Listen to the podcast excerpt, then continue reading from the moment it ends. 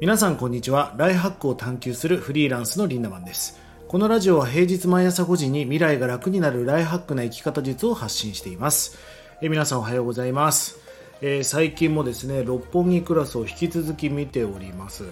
まあ予算がないとかね。いろんなことがありました。香川さんの問題とかもありましたが、まあ、毎度毎度見ながらですね不覚にも僕は感動しているタイプです。もちろんあの本編のねイテオンクラスも素晴らしかったですが僕は個人的にね日本版もありだなと思って見てます。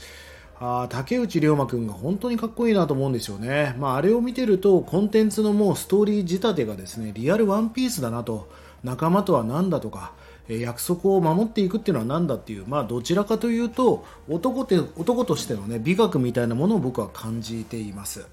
えー、今日のテーマはですねお願いができない人の思考を皆さんは知っていますか？というお話をしていきたいと思います。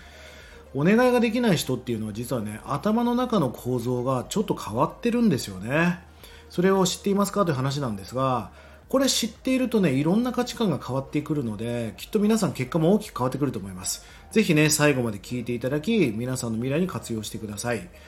あのお願いをしない人ってもともと僕仕事ができるタイプの人だと思ってました。逆に言うとお願いしまくってる人っていうのは人の手を借りて人の時間を奪ってなんかもうパッとしないやつだと思っていたんですね。でもね実はこれ大きく違っていたんです。実はお願いができない人の方が頭の中がケチなんですよね。知ってました？皆さん。なぜケチかなんです。それはさ人にお願いをするってことは何かっていうとその人の力を借りるわけじゃないですか。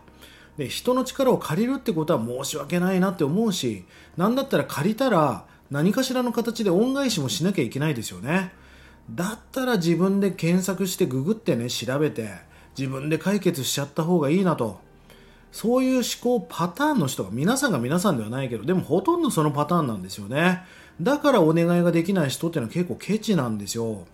じゃあ逆に世の中で卓越したそのリーダーって言われる人や成功者って言われる人たちはどんな感じかっていうと逆なんですよね。人の力をめちゃくちゃ借りまくってる人が多いんです。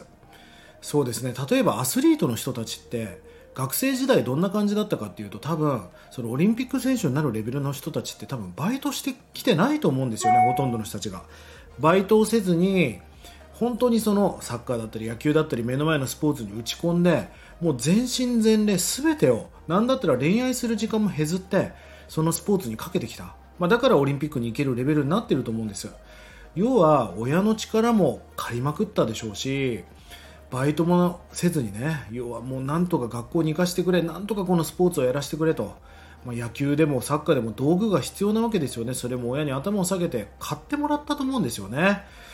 結局そうやって人の力を借りまくってその人からもらったことに対して恩返しをしなければいけない。当たり前なんかねえぞっていう気持ちでね感謝を形に変えて力に変えてそれをやる理由に変えて結果を出してきてる人が多いなと思うんですよね。まあ端的に言うと成功してる人っていうのは頭を下げて力を借りまくってるってことなんです。まあこれはある意味神様の試され事なのかもしれません。お前は本当に成功する気があるのか？それぐらいしたいんだったらテストするぞっていうお前一人の力じゃ無理だぞっていう。だったら頭を下げて人の力を借りてまでもやりたいという気持ちがあるのかっていう。それはもしかしたら試され事なのかもしれません。人の力を借りて返すのが、えー、面倒だね。力を借りて返すのは面倒だとか。そういう思考じゃなくそれはケチだからどんどん力を変えてそれをやる理由に変えて結果で恩返ししたいっていうまあ本物になっていくってことが皆さんの人生そしてこれからライフハックしていくためにとても大切な考え方だなと思います。力を借りるってことは悪いことではない。まあ依存したりさそういうのは良くないよ。だけど時には人の頭を下げてまでもそこに到達したいんだっていう思いは僕は大切なんじゃないかなと思います。ぜひそのあたりを意識して最高な未来最最高なねライフハッキングをしていってください。1日30円で学べるオンラインサロンライフハック研究所。1年後の未来をより良くするための学びコンテンツが200本以上上がっています。ぜひこちらもご活用ください。それでは今日も素敵な一日をリンダマンでした。まったね